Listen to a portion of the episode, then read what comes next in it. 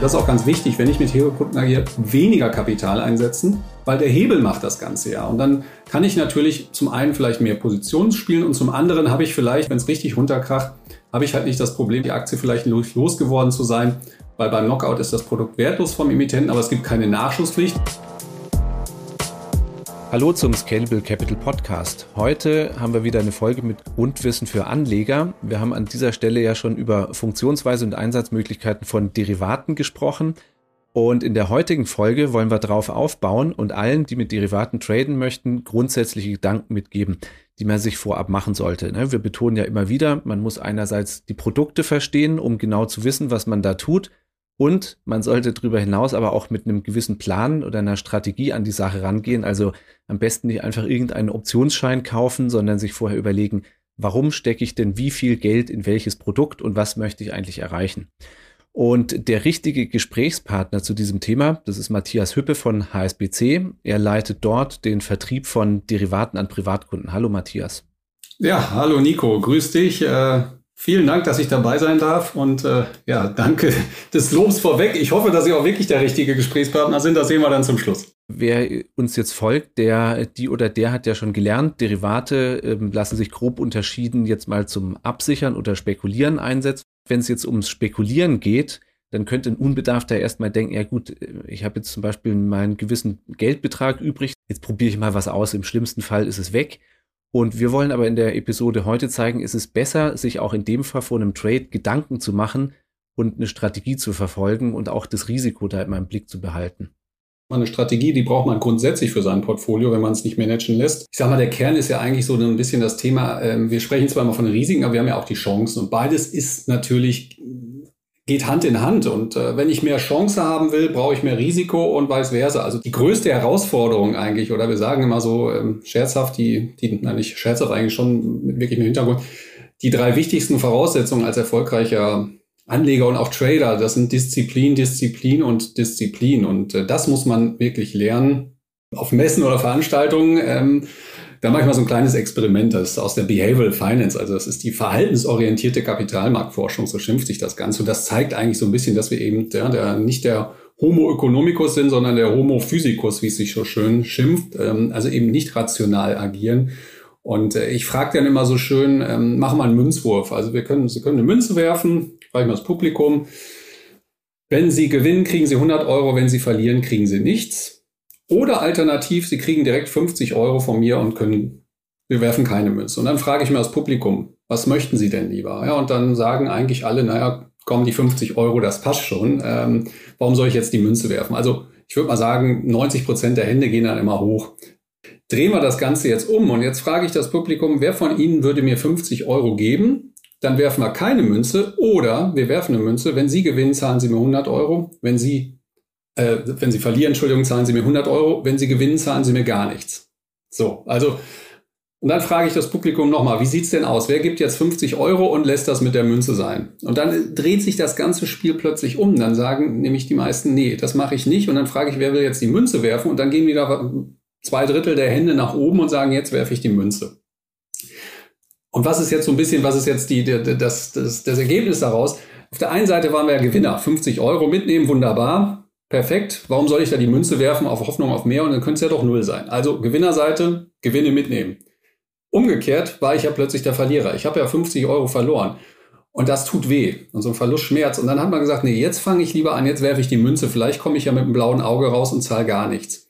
Und das sieht man in sehr, sehr vielen Depots am Ende des Tages. Die Gewinne werden sehr schnell mitgenommen und die Verluste lässt man laufen. Und das ist am Ende des Tages genau das, was dann passiert, dass man quasi auf der Verlustseite zu viel Risiko nimmt und auf der Gewinnseite zu früh sozusagen den Trade beendet. Und das ist eigentlich so ein Beispiel, wo man ganz gut zeigen kann, dass die Leute dann plötzlich anfangen, auf der Risikoseite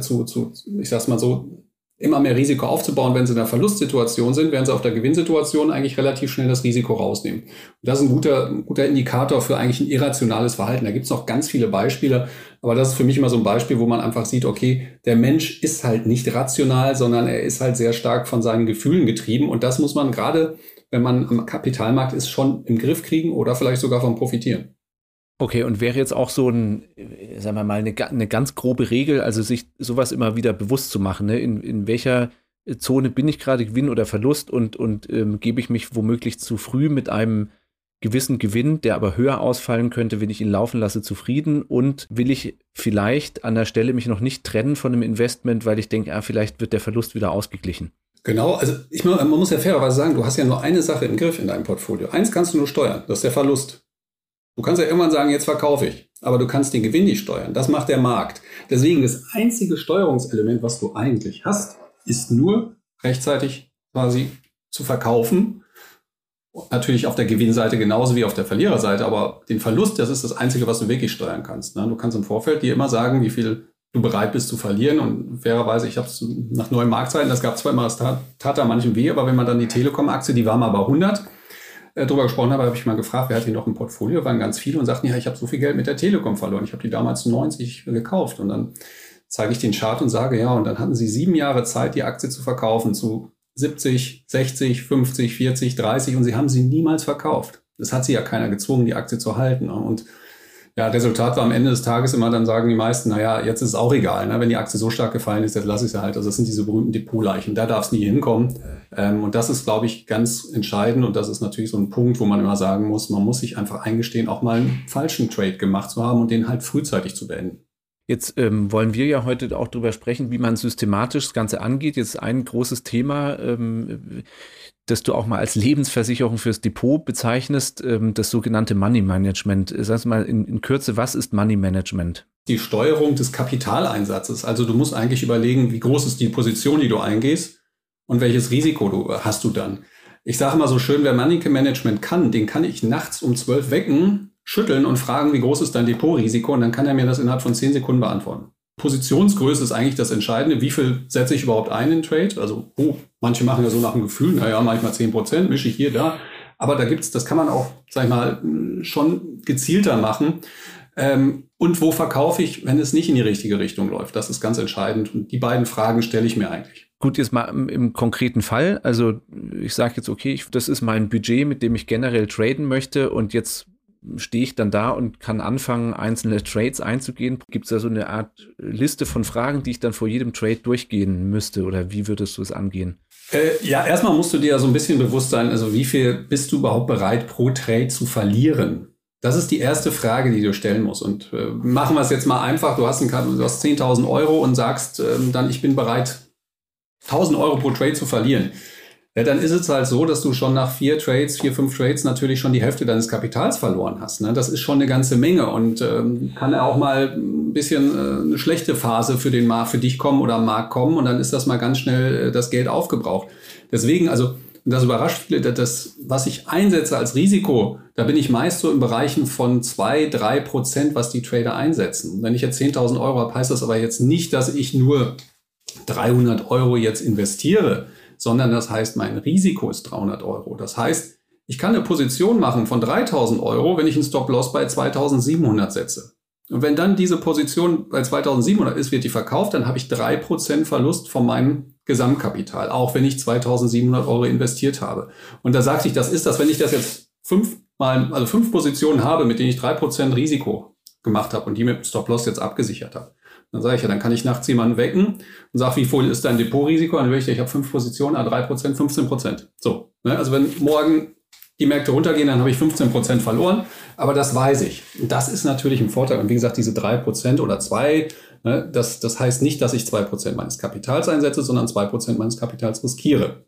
Ganz wichtig. Und daraus ergibt sich dann halt der Fakt, dass man auch mal 20 Mal im schlimmsten Fall daneben liegen kann, bevor man die Hälfte des Kapitals weg ist.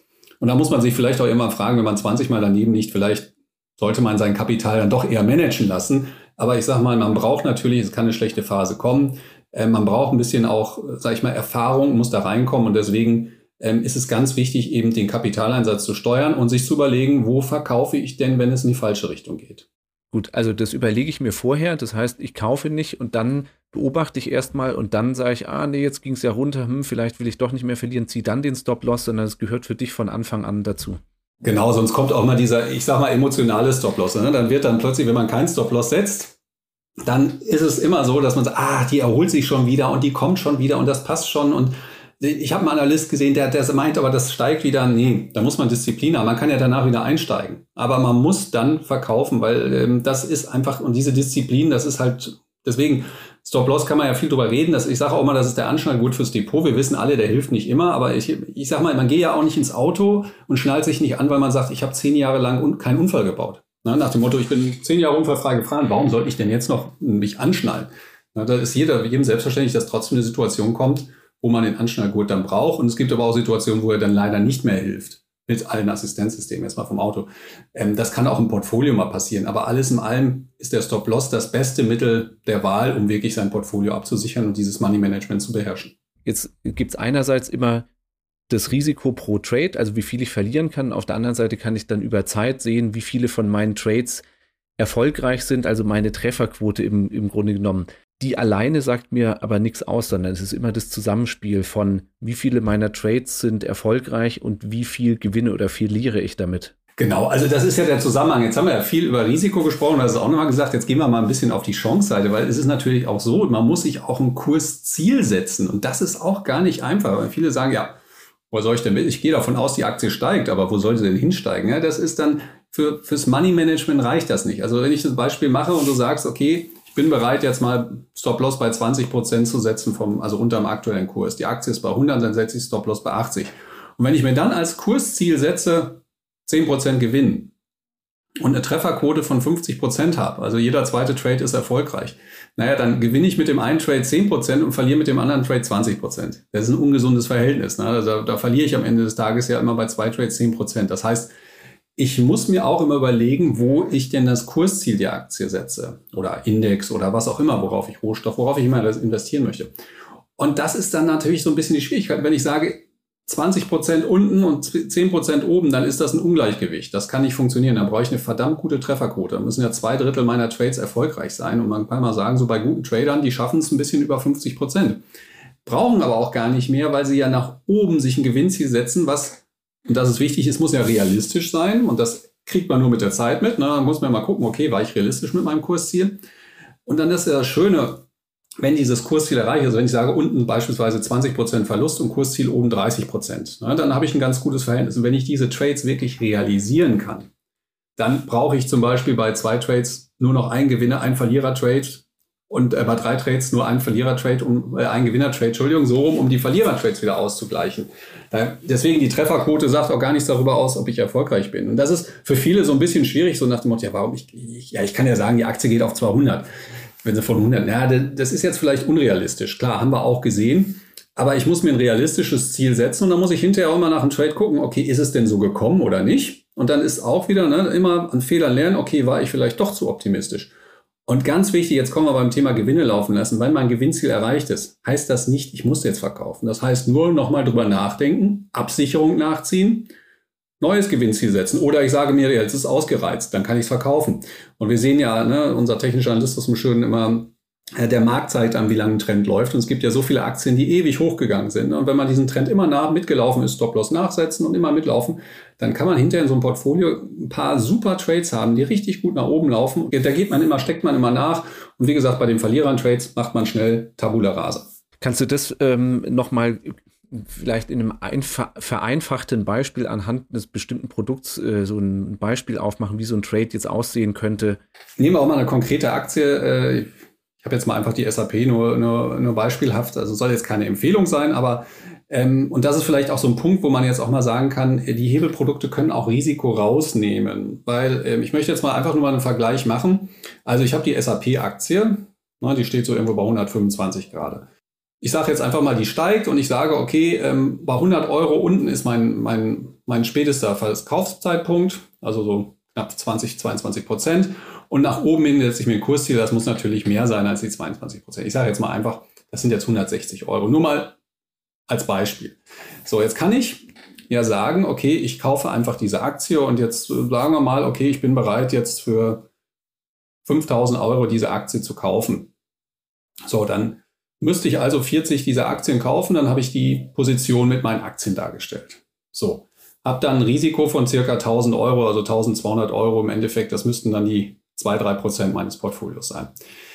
So, jetzt kann ich alternativ auch sagen, bei 100 würde ich ja diesen Verkauf machen. Jetzt wähle ich mir einfach beispielsweise ein Hebelprodukt, ein Knock-Out-Produkt, was bei 100 wertlos wird. So, nehmen wir an, Open-End Turbo oder einen normalen Turbo-Zertifikat oder Mini-Future, was auch immer. Also, wo bei 100 dann quasi der wertlos ist. Dann hat das ja quasi den gleichen Effekt. Bei 100 wird die Position verkauft, ist wie ein Stop-Loss, geht automatisch raus. Dieses Produkt mit einem Basispreis von 100 hatte aber dann nur einen Hebel von 5. Das sind die Differenz, die 25, also es kostet etwa die Differenz zwischen aktuellem Kurs und dem Basispreis, also 100 zu 125 sind 25 Euro. Bei 125 Aktienkurswert ist das ein Hebel von 5. So, das steht aber auch immer auf der Emittentenseite, kann man ja auch gut nachfiltern. Und jetzt kommt das Entscheidende. Jetzt investiere ich natürlich nicht 5.000 Euro in dieses Hebelprodukt, sondern 1.000 Euro in das Hebelprodukt.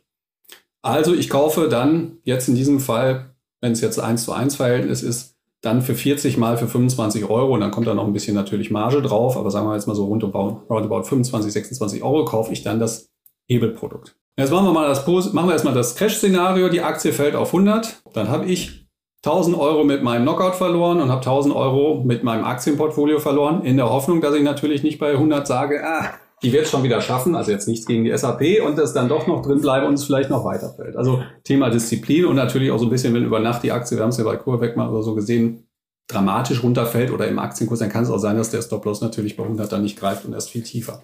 Das Risiko habe ich beim Derivat nicht, das hat der Emittent dann. Jetzt machen wir mal die andere Seite. Die Aktie steigt um 10%, da sind wir so bei 137,50. Und mein Mini-Future mit dem Hebel 5, da kann ich einfach sagen 5 mal 10%, oder mein Hebelprodukt jetzt, wie gesagt, 5 mal 10% sind 50%, dann werde ich feststellen, das wird irgendwo bei 37,50 Euro notieren. So, das heißt, es hat 50% gewonnen. Mein Aktienportfolio, in dem ich ja 5.000 Euro investiert habe, 10% waren 500 Euro mehr. Mein Portfolio jetzt im Knockout-Produkt hat um 50% gewonnen. Ich habe 1.000 Euro investiert, habe also jetzt 1.500 Euro. Das heißt, auch in beiden Fällen 500 Euro Gewinn gemacht.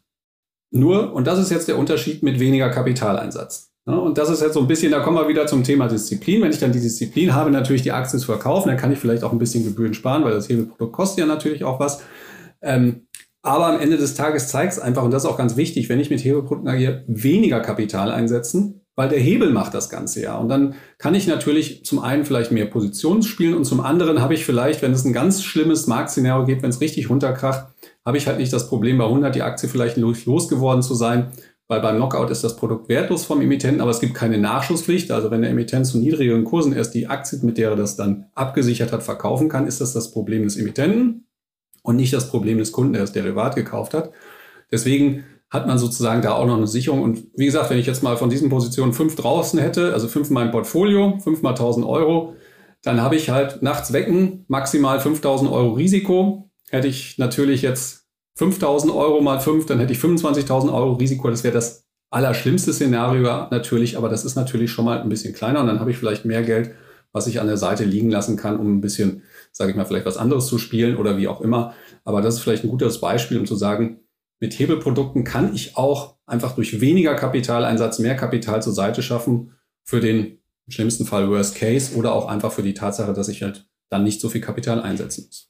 Gut, ja, also ich fand ein sehr plastisches Beispiel, auch gerade du hast ja dargestellt, was wäre passiert, wenn ich den Trade direkt mit der Aktie gemacht hätte versus wie ist es abgelaufen, wenn ich es mit einem Hebelprodukt mache?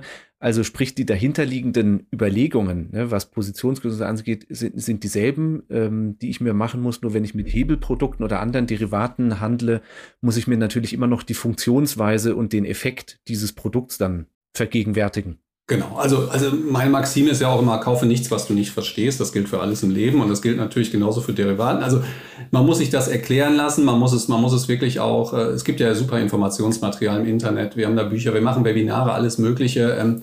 Man muss es halt schon verstehen. Also das ist ganz wichtig und nicht mal einfach so versuchen. Und wie gesagt, beim Optionsschein kommt noch die implizite Volatilität dazu. Da könnten wir auch noch locker zwei Podcasts mitfüllen, aber ist auch ein spannendes Thema. Also das muss man halt verstehen, das ist ganz wichtig, ne? Dass sich mit den Produkten erstmal auseinandersetzen und ich kann nur sagen, aus meiner Historie, als ich zum ersten Mal einen Optionsschein gekauft habe, das war ein heißer Tipp an der Uni damals, da bin ich einfach unbedarft reingegangen, Ja, das war viel Lehrgeld, was ich gezahlt habe. Aber am Ende des Tages habe ich dadurch überhaupt die Optionsscheine gelernt. Also wir hatten das auch gleichzeitig in der Vorlesung, dann die Black Scholes. Und dann habe ich halt sehr schnell verstanden, was der Zeitwertverlust ist, wenn er mal selber mal mit 1000 D-Mark damals im Markt ist und plötzlich jeden Tag merkt, oh, das wird ja immer weniger und dann kommt noch die implizite Wohler runter und so weiter und so fort. Also das hilft auch ein bisschen. Heute kann man es ja mit weniger Geld machen. Das ist ein großer Vorteil, dass man das auch mal ein bisschen einfach ein Gefühl dafür kriegt.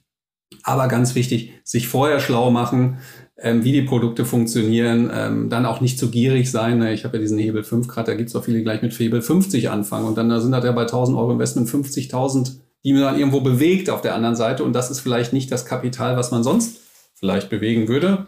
Wer weiß, aber also da muss man sich einfach wirklich mit den Produkten auskennen. Das ist ganz wichtig. Aber ich sag mal so, die Leute kennen sich heute, wenn sie sich mit Handys und so weiter so genau, also mit unseren Produkten genauso gut auskennen wie mit Handys oder anderen technischen Gimmicks oder so weiter, dann ist das gar kein Problem. Okay, also das heißt auch, der Mann, der heute strategisches und planvolles Vorgehen allen empfiehlt, du hast auch mal im Grunde genommen angefangen, einfach ausprobieren. Ja, also ganz offen, ich habe genau die Fehler gemacht. Jetzt könnte ich ja ein bisschen sagen, ja, damals gab es noch nicht so viel Informationsmaterial. Mich hat das natürlich immer schon gereizt, Kapitalmärkte. Ich habe da auch mal irgendwie mit Rohstoffen versucht und irgendwelche Wetterberichte gelesen dann und irgendwelche Dürren in Australien und was weiß ich nicht. Also ich sag mal so, das macht ja auch im gewissen Maß Spaß und für mich war es jetzt im Nachhinein auch im gewissen Maß eine Ausbildung. Aber Fehler machen wir alle. Auch heute noch machen wir Fehler. Das ist ganz keine Frage. Man sollte nur einfach immer aus den Fehlern lernen und ein bisschen immer an dieses Thema Disziplin denken und daran denken, dass man nicht rational ist. Und ganz wichtig ist, wenn es gut läuft und man viel Gewinn im Portfolio macht, wunderbar, das ist doch toll. Aber man sollte sich natürlich dessen bewusst sein, dass manchmal auch vielleicht ein bisschen Glück dabei ist. Und halt auch mal, wenn der Markt mal in die andere Richtung geht, dann heißt es so schön, ne, dann trennen sich halt Spreu vom Weizen. Und dann sollte man hoffentlich auf der richtigen Seite stehen. Und da hilft natürlich gerade das Thema Money Management und Disziplin. Zum Schluss noch so eine ganz grobe Tendenz, ohne jetzt ein konkretes Produkt zu empfehlen. Aber was wäre tendenziell für jemanden, der seinen ersten Derivate-Trade macht, was er nicht nutzen sollte und was vielleicht für einen Einsteiger eher ein Produkt ist, das er sich mal angucken könnte? Ja, empfehlen darf man ja nicht, ne? Aber ich sag mal so, ich denke mit den Knockout-Produkten, das ist einfacher, weil man da natürlich den direkten Vergleich hat. Also man hat diesen Hebel und wenn man sich dann die Entwicklung des jeweiligen Basiswert anguckt, dann muss man nur Hebel mal Basiswert und dann weiß man auch, wo mein Knockout steht. Das ist dann schon einfacher und wie gesagt, der Kapitaleinsatz natürlich bitte erstmal mit wenig probieren. Man kann auch erstmal auf dem Papier, man kann sich ja mal eine Kennnummer aufschreiben, also in meinem Musterportfolio mit reinnehmen und einfach mal gucken. Ich sag mal so, es gibt nicht das bessere, also Optionsscheine und Knockout, es gibt nicht das bessere oder das schlechtere Produkt. Beides hat Vor- und Nachteile. Man sieht aber natürlich, die meisten fangen mit den klassischen Knockout-Produkten einfach an, weil da die Preisbildung transparenter ist und man nicht das Thema Volatilität hat. Also einfach mal anschauen, vielleicht wirklich mal erstmal auf dem Papier ein bisschen machen, Informationen zu lesen und dann ist das, glaube ich, sind die Knockout-Produkte sicherlich die am einfachsten zu verstehenden Produkte da von den Hebelprodukten. Matthias, danke. Nico, ich sage danke, hat mir Spaß gemacht und ja, dann mantramäßig sage ich nochmal, wünsche ich allen Disziplin und Erfolg natürlich. Dem schließe ich mich an und sage danke fürs Zuhören. Bis zur nächsten Episode in unserem Scalable Capital Podcast.